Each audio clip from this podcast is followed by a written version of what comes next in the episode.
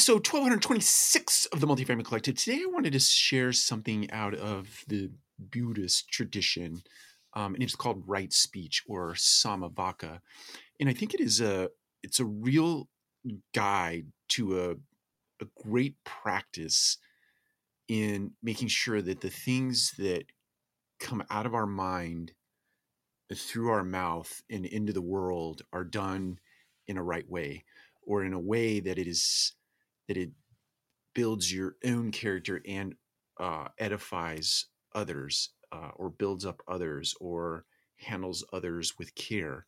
So you have to do the same for yourself right? You have to speak to yourself in a way that is kind and caring and as such you speak to others in a way that is kind and caring and that takes practice that takes work and that is samavaka gives you a framework within which with which to uh, communicate effectively with yourself and with others and so there are four tenets of samavaka that i think are pretty straightforward it's one of those things that is simply said but very much hard to practice so these are the things when you're having a conversation with yourself and or others there is no lying. Uh, there is no divisive speech. There is no harsh speech, and there is no meaningless speech. We might know that more contemporarily as no lying, only use harmonizing words, and don't use abusive language. And then the final one being no gossip. So that's just a contemporary way of saying the uh, the Samavaka as communicated um, through translation.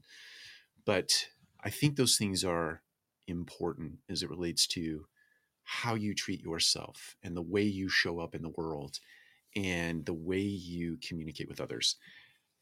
And look, we we all fail at this miserably every single day, but to the extent that you can get yourself in a place where you practice and where you use discipline in that practice to think about the things that you're saying to yourself and to think about the things that you're about to say to others or on the heels of saying something to others that might be uh, that might violate these principles then you go back and you replay the call so to speak or you replay the conversation and you think about how you could have done it better and then next time around you employ the lessons out of those missteps so my encouragement to you today is to learn more about samavaka read for yourself. I'll put a link down in the comment section below that you can go and learn more.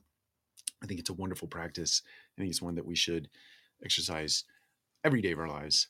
Take care. We'll talk to you again soon.